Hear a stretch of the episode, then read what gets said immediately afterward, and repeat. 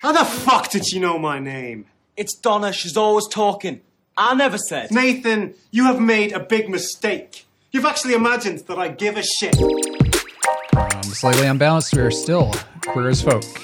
Okay. I'm Patrick Randall.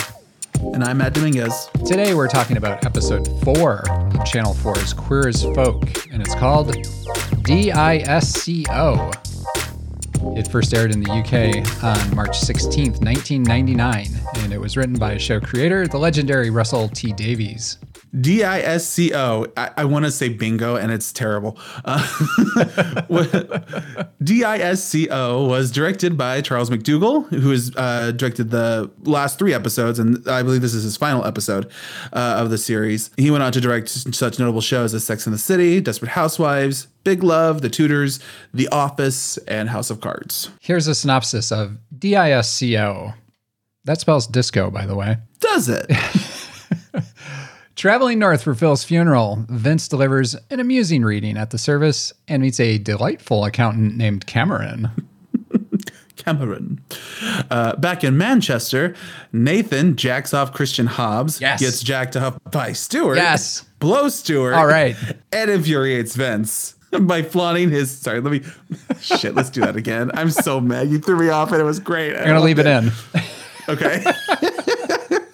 We were listeners. We were so distracted by all the jacking off and blowing, and You know, I wrote this, Matt. Really? anyway, uh, Nathan also infuriates Vince by flaunting his shirtless 15 year old torso around Hazel's house. this episode was pretty good. I, everything I just read, I have a lot of thoughts on. So, yes, I cannot wait till we get to it. So I broke this out into really uh, two stories an A story and a B story. I gave the A story to the funeral and the B story to Nathan. So these stories were pretty disconnected uh, for most of the episode and they kind of weave together at the very end. So let's talk about the funeral first. This is Phil's funeral, and Phil died in the last episode after uh, taking what we find out to be heroin from a stranger that he shared a cab home with, who then robbed him and fled. He snorted heroin, having never been someone who. Uh, as we learned, never taken drugs before, and then ha- and then died on his kitchen floor, and was there for four days. I mean, that is bleak. That was a big line of heroin in, in Phil's defense. Normally, heroin lines are like really thin. Coke lines are a little thicker. This was a huge line, so no no wonder he had a heart attack and just dropped. Poor guy. Do you think? I'm trying to remember. Do you think he was aware it was heroin? I think so. I mean, they had that little conversation about it first. So I don't know. The old saying goes, "Never snort anything that uh, you get from a stranger." But then all drugs come from strangers, right? At that point, yeah, you're not the one somehow cutting it. I mean, like I know how to make this drug. yeah. Just have a drink. Yeah, at least there you know it's a manufacturer. So Stuart and Vince pull up uh, at Phil's funeral in the magical Jeep uh, with the top down. Something that caught my attention was when Vince was more or less discounting his relationship with Phil. Why has it got to be me? I didn't even know him that well. Only went to his house twice. I didn't really get that impression from seeing them together for the first three episodes, though. Yeah, that uh, like was this just like a defense mechanism for for Vince because he's being asked to speak and he's like, well, I don't really want to speak, and it's like, well, but you've you've been you've been ordained to speak, and then you're just gonna easily discount Phil like that. Yeah, this this friend of yours selected you to do this reading, so. Right, and th- then I make kind of I kind of wondered like, well, okay, is he actually feeling guilty because of you know that's sort of where the last uh, scene of the last episode left us was just this sort of horror on his face, like, oh my god, Phil is dead, and we've been out brunching and having a good time and not knowing it. I had a question for you about this funeral, though, Matt. Why was Alexander at the funeral? They just met, and Alexander showed almost no interest in Phil to say nothing of why he's with Hazel because they haven't even met yet, right? I mean, when Hazel walked in with that hat, I assumed that he saw another fashionista and is like, you know what, I'm in.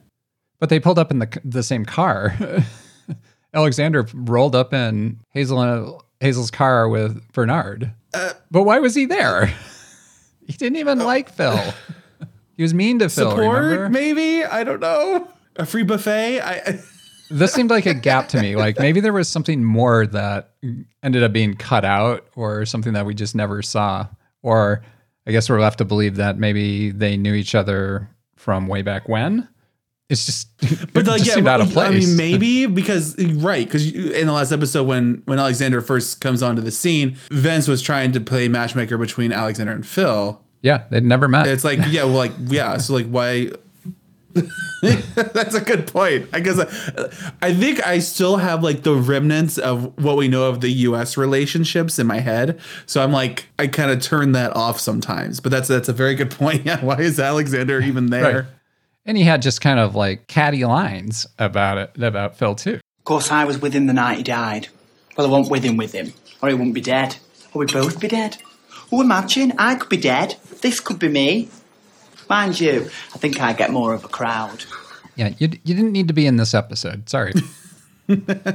so uh, Vince gets up and does his reading, and apparently Phil had planned his own funeral and wrote something up for him to read. Let- Let's just go ahead and play this clip. D I S C O. I say D I S C O. She is D, delirious. She is I, incredible. She is S, superficial. She is C, crazy, crazy. She is O, O, O, O.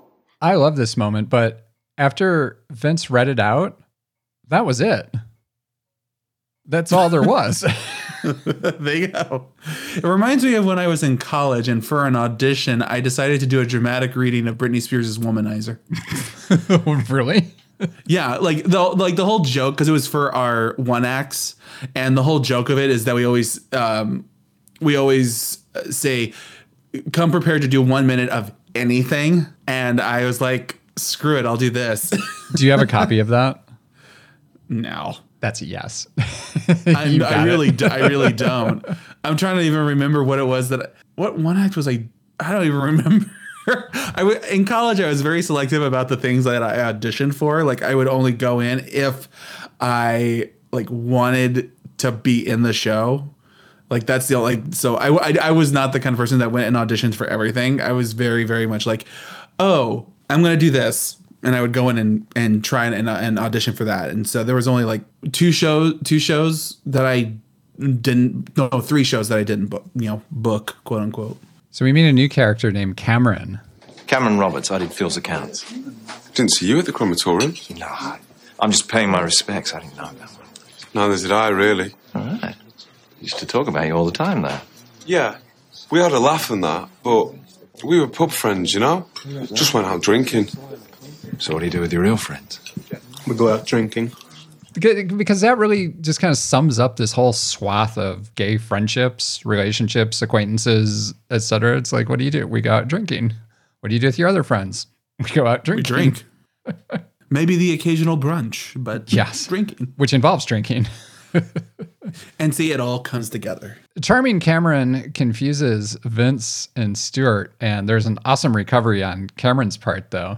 Phil used to go on about him, Vince this, Vince that. Thought the world of him. I'm Vince. Oh. I love the way that Cameron just kind of pulled that right back together. A little smile on his face. He's like, "Oh, I was a little like, oh hey Cameron, what's up? How you doing? Are you a Cameron fan then? Oh, I was, yes. More so than Dr. David Cameron from the U.S. show." You know, they both have their strengths, especially because Dr. David Cameron has that beautiful mid-century home. So, uh, Mid-century modern home. mid- mid-century modern home, yes. Um, but this Cameron, uh, one, at least he knows how to work a budget, and I think he knows how to work a few other things too, especially the way he was I fucking Vince. Oh yeah, that was Oh my god. Whew. So Stuart does a recitation of something that he heard Phil's mother talking about, about the things that parents don't plan for before they realize that their child is gay and is going to probably have a different kind of life. Stuart did like some real ad man shit here, which I loved. He captured those words, calls his assistant, and wrote copy around it for his client. That's real. We never Oh, saw yeah. Brian Kinney do anything like even remotely that good. yeah, it's because all that all Brian Kinney did was ever just focus on sex. Here, I feel like Stuart's like an actual ad man and knows how to work his advertisements specific to the client rather than making the client meet his specifics. and that's kind of why I called it out. It's you know we had made our agreement that we weren't going to do an A/B comparison of the shows, but here it was like real ad man shit. It was believable. I could relate yeah, to he, it. He heard something that was clearly affecting the people around him, and he's like, "This, this is it. This is what the every the everyman wants." It makes so much sense. And there was something about this copy that he dictated that I picked up on. It was kind of a moment of him realizing to himself that life can be really fleeting and that those words could, in fact, be his own epitaph. This is the first of a few moments in this episode where we see Stuart kind of subtly wrestling around with his own demons and his own mortality. I, I really like the way that these were just delicately brought into the story. And Russell Davies just gives it such a nice light touch. And the simplicity is just really sophisticated. And that's something that I am just loving about the UK series is we are just not beaten over the head with stories. Yeah, and not everyone is not getting like their 15 minutes of the episode. Right. Let's count the lines sta- for each actor. Yeah, it is staying story driven. Everything has, seems to have its path. Like, oh, this is what got us to this moment. There is enough interior life for these characters to understand why they're here at this moment. Totally agree. That said, Phil's mother really confused me though. Uh, yeah. Well, first she says that she knows her own son. She knows that he's gay, knows everything about him. But then she goes on a diatribe about how it wouldn't have happened if Phil was straight. It was a mistake. It's got nothing to do with being gay. hasn't it? He'd find himself at the age of 35 taking heroin with a casual fuck. If he was straight, He could do. well, I suppose, what would I know? So if Phil's mom was cool with him being gay, uh, where did this come from? Oh, I don't think she was cool with him being gay. I think she had come to terms with it, but it almost felt like his death and especially the manner of his death is what gave her the ammo to say, "See, I knew I was right." Yeah, I can see that because there's things like as gay men that we take as just like a cost of doing business that non gay men could look at and just be horrified by and think that it's a much bigger deal than it really is. I mean, the anonymity of our sex lives is a prime example. We have been conditioned, uh, especially because of how repressive the, particularly the U.S. is about homosexuality, uh, that we have been conditioned to hide it so much. So we don't want to exchange names. We don't want to exchange pleasantries. We want to get what we want, get off, and be done with it. And hopefully, we never see that person again. And therefore, Hey, Like, speak for yourself, we- man. Look, I'm hey, that's just that's just my observation. As I'm it. representing So- the demisexuals here, um, knowing a name is kind of important to Really? me. that is something I never really thought about you, Patrick. Uh, surely you've noticed that I do uh, tend to want to know more about people than Yes, you you. I would say you're very selective. it's not like an ASL moment, then okay, you'll you're fine. Meet you around the corner. It's like, what is your name? what shall I call you? Where are you from? What are you? What are your interests? Yes. what is your favorite recipe? Before you say "get on your knees, pig." Okay. I would never say such a thing. I only say that to mailmen. so uh, Vince was pretty much destroyed by what Phil's mom had to say, though. So I guess that was kind of the real reason for her being kind of back and forth. It needed to wind up Vince and it needed to start to impact him. And I think if it just would have been a happy go lucky mom, like, oh, yeah, okay, whatever, Vince would not have been affected by it. So, in that sense, Phil's mother was kind of servicing the story here because we needed Vince to fall into this. Uh, so after a while, Vince has clearly had enough of that reception and pulls Stuart away from the really hot guy that he was hitting on. the entire time. Yes, like the even in the church. he didn't even give enough respect to the fact that Phil's body was coming down in a coffin. He was too busy trying to cruise the guy sitting in front of him. Yeah, you know, I saw that and I thought, oh, okay, that's going to be like a stopper for Stuart. It didn't. It lasted only long enough for the coffin to exit the frame, He and that was was very, like- really good pacing. I like he that. might as well have been like three, two, one, and I'm back. Like yeah, give it a beat. quite literally the moment of silence, and he moves on. And then there's something else that uh, I kind of keyed on here is Stuart pockets the keys and the code to Phil's flat, and Stuart and Vince are going to go denude it of porn and things like that. So clearly, they're better friends than than, then they would said. admit. Yeah, Yeah. I, I uh, maybe I mean maybe also it was the it was the mortality of the moment. Like this was someone that they had literally just been out with. It never occurred to them that like oh that was the last time, and so like they they were trying to sort of emotionally remove themselves from the situation. And then I think after a funeral and the reception and like uh, like because we even see like Vince defend.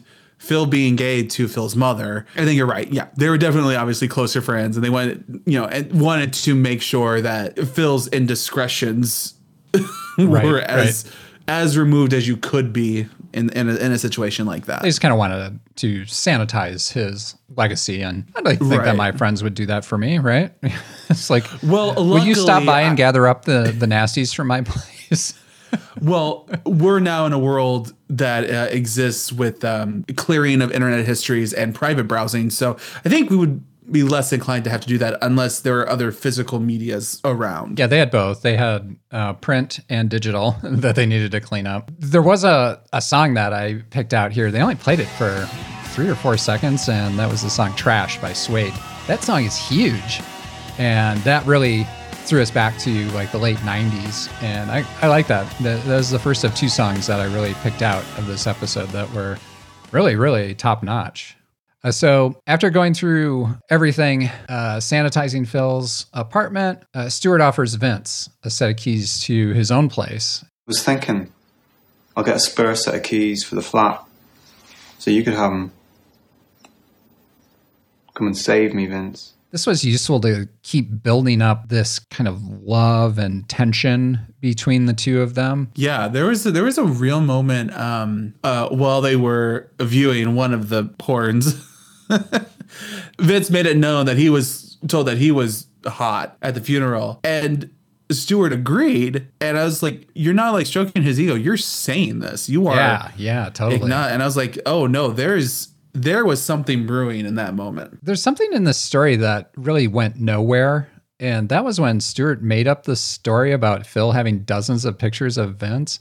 It felt like that really needed something more to it. The the treatment of Phil as just an acquaintance doesn't really match up with the lengths that they were going to in order to protect his memory and then have Stuart tell this story about him. I, I, I felt like something was missing here, or something was cut out. I almost because I believe I would believe it. I would believe that Phil was absolutely interested, enamored, in love with Vince. I could see Stuart seeing those pictures and then confessing it, and then gauging Vince's reaction, and then like.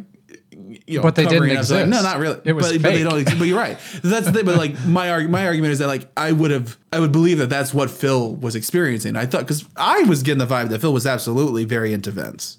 Yeah, uh, yeah, we commented on that a couple episodes ago, and then it just didn't go anywhere, right? Well, yeah, because Phil died.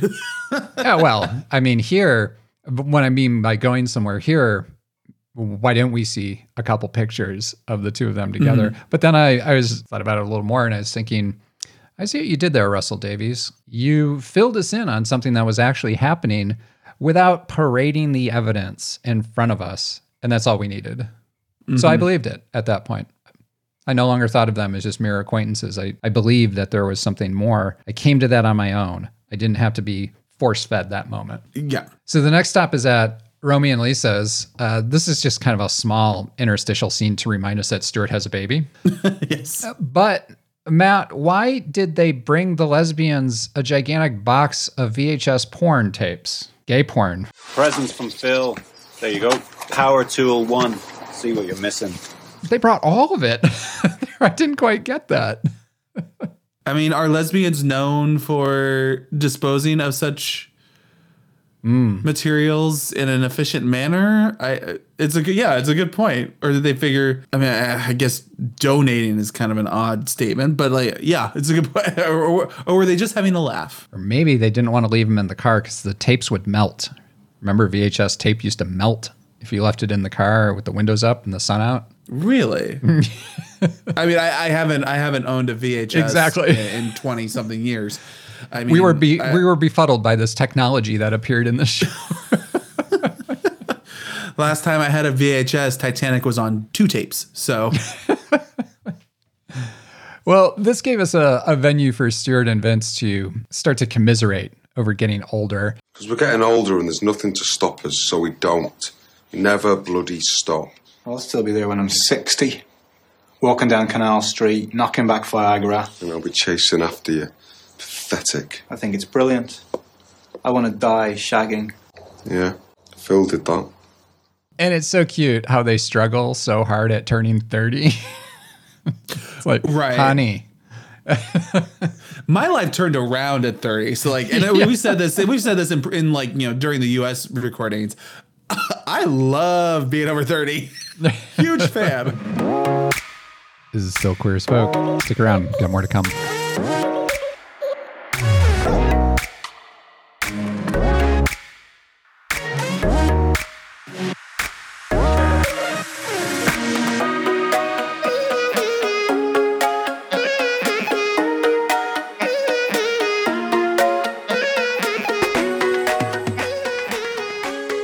So our B story, Nathan. First, I wanted to mention something, Matt. I was reading an interview with Charlie Hunnam about the first episode. You remember that episode was very sexual, and we saw Charlie Hunnam's butt. Mm-hmm. Well, Charlie said that when it was filmed, they filmed it with full frontal nudity, and he was 19 Oh, yes. When it was Mhm. being filmed, but he was playing a 15 year old, and so that got cut. So someplace out there, there is footage of 19 year old Charlie Hunnam full frontal. dick. Yeah, tried to find it, couldn't find anything. Hmm. Yeah, I think we need to go sleuthing. right. so uh, we uh, see Christian Hobbs. We first saw this character when Nathan was dropped off at school by Stuart, and he had uh, kind of made a few uh, snide remarks. Uh, we first meet him in class as Nathan is drawing his buttocks, and I love how Donna is always just so wide-eyed to all this. Like She is seeing the hormones rage in Nathan. I mean, the fact that he's so oh that it, that moment when he just like was biting his pin, looking at Christian's ass. Wow. Yeah, you know, I wish they would have shown more of his butt. Like, remember uh, the was it the second episode maybe where there's a boy walking down the hallway and he was wearing clearly wearing cast for his very well butt. fit. Yes, it's very well fit pants. Uh, I agree. Yeah, but like there's something about like oh god, like going back into high school and how it was like you're not out yet, but you're looking at all those dumb straight boys that are oddly hot. that are you know kind of open to manipulation. So Apparently, yes. Or how how many of those dumb straight boys would wear basketball shorts and you could see so much flopping? in them. oh my god! So Nathan uh, cheekily says to Chris Hobbs, uh, "I'll give you a hand" when he's m- helping him mop up. Cough. Yeah. Yes. So this scene, there was some great directing here by Charles McDougall, where he's just fading out silently between different topics that mm-hmm. the two are talking about, and I thought that was really great. It subtly built up this sexual tension between them just by fading in and out. That was just really well done. I really like that. So after talking about boners, Christian leans back, adjusts, closes his eyes, and this is where I had my question for you, Matt. Yes. Was he inviting Nathan to jerk him off, or do you think he just rolled with it once Nathan shoved his hand down his pants? I would think he hundred percent was inviting him in. Really? And the and the reason why is because I don't think it was he wasn't just adjusting, he was rubbing. Hmm.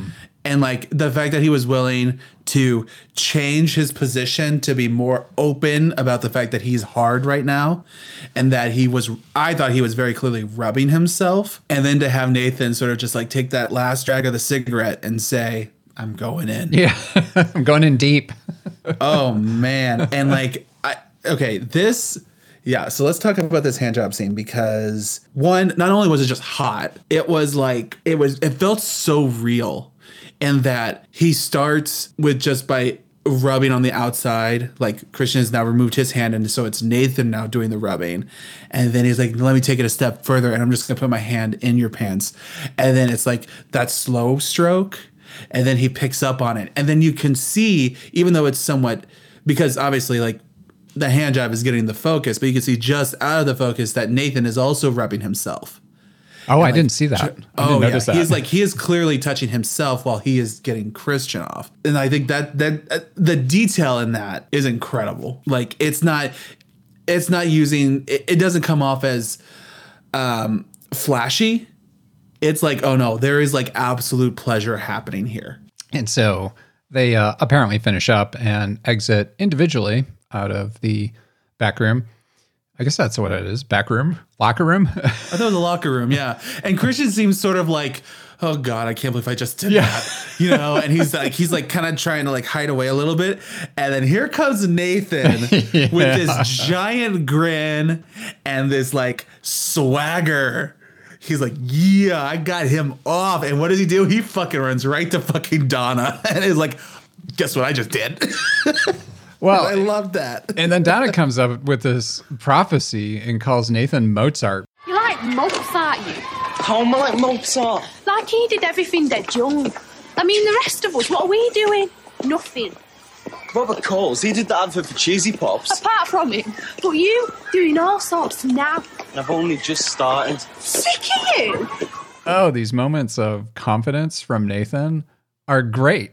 I, I love seeing this 15 year old just owning life. It's perfect. Yeah. just all around woof. This moment is cut short though when Christian Hobbs, freshly relieved of his load, and a group of toughs corner a younger boy and they're beating him down when Christian sees Nathan. And it's interesting that neither Nathan nor Donna did anything about this as it was happening. Like, hey, get off, don't stop. They just kind of looked at it and then there was a jump cut to Nathan in his bedroom. I thought that was a really interesting transition there. It's it's it sucks that I think I it probably would play out differently now, but at least then I would I would imagine so that there's still a mentality of every man every person for themselves in high school. Like there's still a hierarchy, hmm. and it's like, well, they're not beating up on me, and the last thing I want to do is get my ass beat. So I'm gonna just step back and let him have to be the one that takes it for today. Ugh. So we get a reminder that Nathan really is 15 when we see him in his bedroom and the, dec- the decorations of his bedroom, and he's drawing Stuart's name over and over on his notebook. It's like, mm, yeah, that's what 15 year olds do. Yes, but let's also talk about the taste in Nathan's room because he has a Bjork poster. So like good on you. Like wonderful. He was also listening to Placebo as a song called You Don't Care About Us. And I don't know why that song was there, but once again, that was like a hit in the late 90s. So it's a really good music supervision here, which kind of surprised me. I didn't remember that about the show again, I hate to do the comparison, but what do you think of since we're bringing this up at least for this episode? What do you think about the music choices in comparison from the UK to the US? Oh, in the UK, I hate some of this um, songs. It's I don't know. It sounds like a cruise ship or something like that. You know, like steel that. drums and there's uh, all these moments where there's these woo woo woo, and I don't know. It's just it's nostalgic to listen to, but from like a musical standpoint, it's just kind of meh. But Okay. the the commercial music that gets mixed in is great, and some of the other original score is decent. I just don't like the the cruise ship vibe. Okay. I love that cruise ship vibe. Uh, so Nathan's mother uh, offers to let him drive the car. Clearly, he doesn't have a license. Uh, and they're going to uh, the corner store to buy something, and that's really how Janice Maloney lured Nathan out of his room. Was hey, you can drive. So they're in the car. Janice is building up some trust by telling this really awkward story about her own background as a slapper, and then just blurts out the question I was going out with this bloke called Jimmy Moran. I'd drive him home, couldn't get rid of him. He'd snug me till three o'clock in the morning. Shut up. Great big lips. It was like kissing an armband. I don't want to know. Works at the Midland now. Nathan, have you got a boyfriend? I'm not really asking. You don't have to say. I gotta admit that was like clever in her way of getting there. Um, yeah. And like, and then, but like to like just put it out there and to say like, I'm, I, I love that she's, she's like, I'm not daft. I know you're not hanging out with Donna. And, Yeah, she clearly knew. right. Well, yeah, because she also like totally cut his porn. Right. she had evidence. But she- right, but like she's, I like that she was just sort of offering that opportunity for him to just come clean about it. And say like, here's here is your safe space in this very old looking car to like let me know. As out as Nathan is becoming, what's stopping him from being out to his mother? That that I mean that's that's a good question because He's got nothing to hide, right? right. like this was the confusing thing. So like he hops out and he remember he's the one driving, so he just hopped out of a moving vehicle with his mom in the passenger Yeah, seat. left it in gear and the car's rolling down the street. like what? And he runs all the way to, to Donna's. Oh my god, it's non-stop with you. You like a novel? Can't you get out? I can't. I burnt the amp. What are you gonna do? You'll have to tell her about Stuart. I can't. You'll have to. She knows. I can't. You'll have to. I can do what I like. I'm Mozart. I'm fucking Mozart. Well, and then Donna asked the exact same question, like, why why aren't you telling your mother this? She knows. And I just love how Russell Davies is writing these stories. The interplay between these characters that aren't even talking to each other is beautiful. Mm-hmm. I burnt the ham. Yeah. I, I love that. that was so funny. Sorry, I can't come love with you to burnt the ham. I just love Donna. I love Donna in this series. She's just. I'm pretty She's like- sure she's in every episode too. So, oh, thank God. Oh, I love her. so Nathan uh, decides that uh, okay, you're not coming. He announces that he's Mozart, and then apparently runs all the way to the city center uh, because he's leaving Donna's neighborhood, and then is clearly in the middle of town. Was, was, was he like, he was specifically on Canal Street at that point? He was on a bridge going over. Oh, yeah. right. Okay, for a second there, I thought that was um, was it Millennium Bridge in London? And then I was like, wait a minute, the show is in Manchester. There's no way he ran to London. I don't know wh- how he got there so quickly. we can assume that he took uh, a cab on Stuart's Stuart's neck, Uh, right? ta- right on his taxi account. Yes. Yeah. So uh, Nathan starts a mad terror through Manchester. Uh, Donna and Janice uh, show up at the gay pub looking for him. What on earth is Donna doing that for? Did she take it on herself to go get his mother and say, "Come with me, we'll find him"? I mean, clearly she did. which, which I mean, like, I think, I think she's maybe trying to like show a united front and make sure that he doesn't do anything stupid. And like, she's probably trying to be responsible and like, oh, that's right, we're both 15 years old. I'm gonna go get an adult. Well, I just think that this was like Donna's only move in the entire episode where she really shouldn't have done that. Sorry, Janice. I don't know where he went. Not like, let me take you to where he is. Well, or well, first of all, the fact that she just kind of took a shot in the dark and saying like, well, let's try this bar first. Yep, right.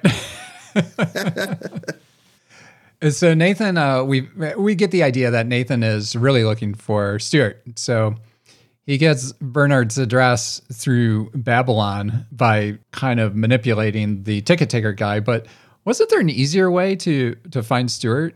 I just thought that was like the long way around. Well, hold on, no, because he was first trying to get. He first. Yeah, first he went to Stuart's place. Right, he went to Stuart's place, and you know the neighbor, who apparently doesn't like Stuart, uh, was smart and said like, "Oh, oh, hell no, you're not getting in." Love that. We need more of that energy.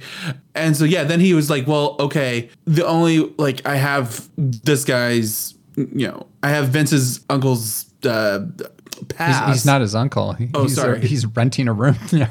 Oh, he's renting a room. So this Sorry. this is what I meant by the long way around. So you can't find him at his house.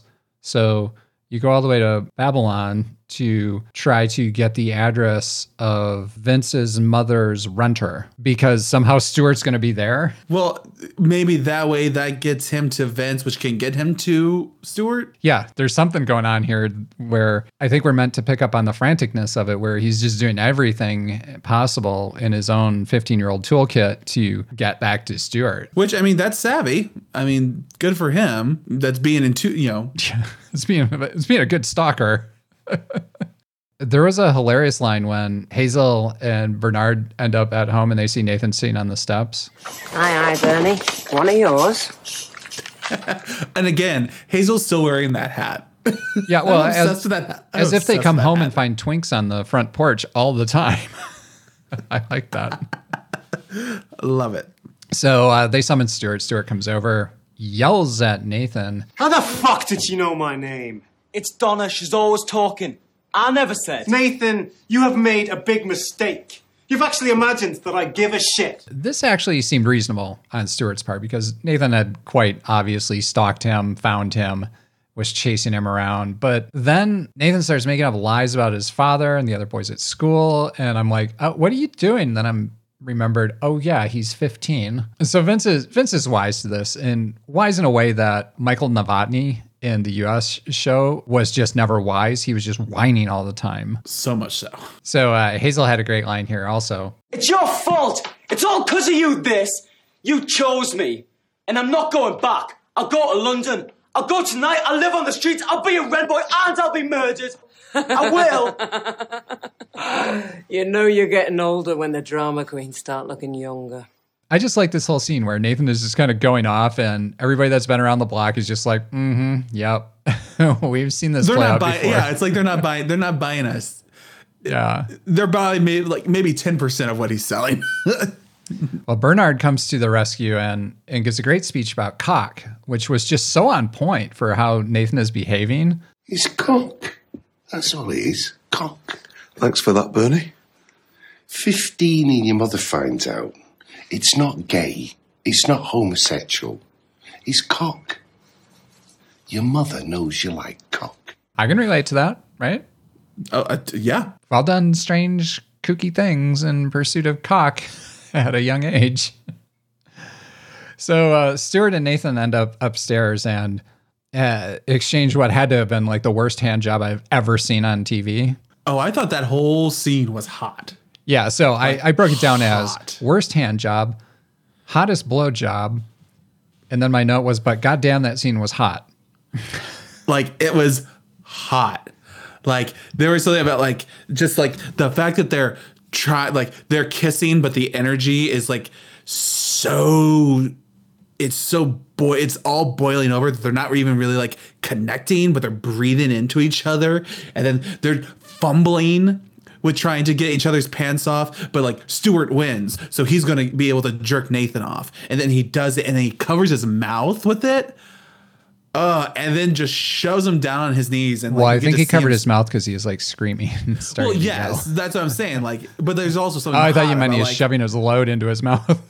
Well, and then he shoves Nathan down onto his knees, so so Stuart can basically fuck his mouth, Hmm. and he clearly like, oh my god, when the camera cuts to him just like gripping Nathan's head and just using him, wow.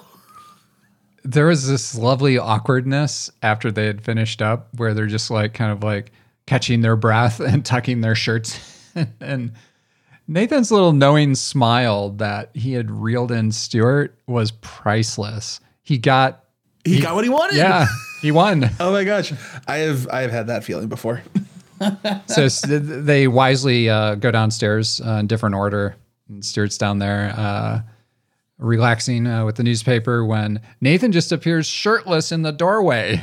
Uh, it was like, oh, that kid has some balls because Vince immediately realizes what had just happened. And this was the first time I think that we've seen Vince genuinely irked over the antics Yeah. of these two. hmm Like you all thought, like I think this was him saying, like you think this is all fun and games, but why do you think we're all in black right now? Exactly. The guy that you've met, you've met, and the way Nathan just continues to like toss it away. Didn't really know him, just had a drink with him, and the kicker to it all was when he looks right at Vince and says, "Better clean up." Mm. Wow. yeah. I was like, Nathan like went from being like really healthy confidence to a real asshole. Oh well, I think he's uh I think he's got a, quite a good point here because the last time that those two had like really said goodbye, that was I think on the street when Vince put him into a cab, right? Mhm. You know, they kind of had that back and forth. So Right. He said like you never he ne- you never finished that. Yeah. Right. The tension between Vince and Stuart is is starting to get more and more evident here because you know that's just one more reason why Vince is is getting pissed off is what just happened with the chicken and Stuart combined with Phil's funeral. One of Stuart's tricks is getting more attention from Stuart than he was. And this is just a really rich, complicated way to build up the tension versus the nonsense of the US show where they were just constantly beating us over the head with the oh he's into him. Oh he doesn't like him. It's like stop already. But what's so interesting is that I feel like kind of in the end, Vince is the one who gets Stuart to run after him. yeah i ha- i had some notes on that um because stuart's doing everything to get vince back in the car. He tries charm he tries shame he tries anger he threatens him and none of it convinces vince though. And as he runs off into the deserted manchester streets all alone there's just something i like about this relationship that the love that Stuart has for Vince becomes more and more obvious and unforced than anything that we ever saw between Brian and Michael in the US show. We felt like always we just like this is the given circumstance. They're they've been friends for so long, that's why they care about each other. Yeah, exactly. But here it's like, yeah, and so like we just have to accept that. They're not gonna work hard at it, but we're gonna have to accept that. Here, no, there is enough emotional give and take here where every yeah, every bit of that emotion is feeling earned. Just the writing, casting, and acting of the UK series just blows away the US series, to, just to say nothing of the stories that Mhm. we've been given so far. I feel like we should have done the UK series first before we did 83 episodes of the US series. Well, who knows? Maybe maybe when we finish the UK, if we had done that, we would have been like, well, we don't see any point in doing the US Right. version now. Okay, let's talk tops and bottoms for this episode. What was your top, Matt? the sex scenes. Mm, okay. I the I think they were really smartly choreographed, uh, or or you know thought out and executed. I mean, they achieve what they were after. They were very erotic without having to show a whole lot. Like they showed us just enough. We saw the passion, we saw the the hormones, we saw all of it, and we just see it all come like really out in, uh, in this scene. So I thought they were handled really well. My top was a bit more refined than that because it was the moment that Nathan came downstairs shirtless. Okay. he just had to let everybody know what had just happened. He, and he just comes across as this delightfully scheming rascal. And I thought that was that was really the high point of the episode. Uh, all deference to the funeral. And, uh, side note: Do you think Nathan swallowed? Of course. Okay. Good boy. Because then, really, he shouldn't have much to clean up. Um, yes, good point. But it's not like he came downstairs like with a load all over his face. Uh, Did he? Maybe he did. No, I thought maybe he had gotten someone his shirt, and that's why he wasn't wearing his shirt. But then again, he if that was the case, I think he would have wanted to continue to wear the shirt Mm, with that's a good point. Stuart's load all over him. Yeah. What was your bottom? So I feel like we were very complimentary towards Nathan's attitude and his swagger for a majority of the episode, but then it like really turned for me when he decided to use that as ammo against Vince. Dude, it was a funeral. Like they just buried a friend. That was a real assholey thing to do. So it kind of turned me off to Nathan for for a bit. And It seems like I it's a 15 year old thing to do, right? Right, exactly. Yeah, it feels like such a 15 year old thing to do. And also remember, I'm very much a Vince fan. I have been since the first episode. So, um, Team I'm gonna go and I'm yeah, I'm gonna go and protect Vince at all costs. So my bottom was Alexander. He shouldn't have been in this episode. he didn't know Phil. He doesn't know Hazel. He shouldn't have been in her car, and he shouldn't have been at that funeral. You're over here going like, why are you here? Yeah, they paid a lot of money to have that actor spew out a couple lines, but th- they were throwaway. Didn't need to be there. this has been episode four of season one, and it was called DISCO. Next time on Still Queer as Folk, Stuart makes some new friends, while Nathan's behavior makes Hazel furious and his mother desperate. Vince reluctantly goes on a date with the hunky Australian named Cameron that he met at the funeral. Yes. That will be episode five of season one, and it's called The Date. It's one of my favorite episodes of the UK series. Okay, so the tops and bottoms should be very easy for that one. There we go. Thanks for listening. Until next time, I'm Patrick Randall. And I'm Matt Dominguez.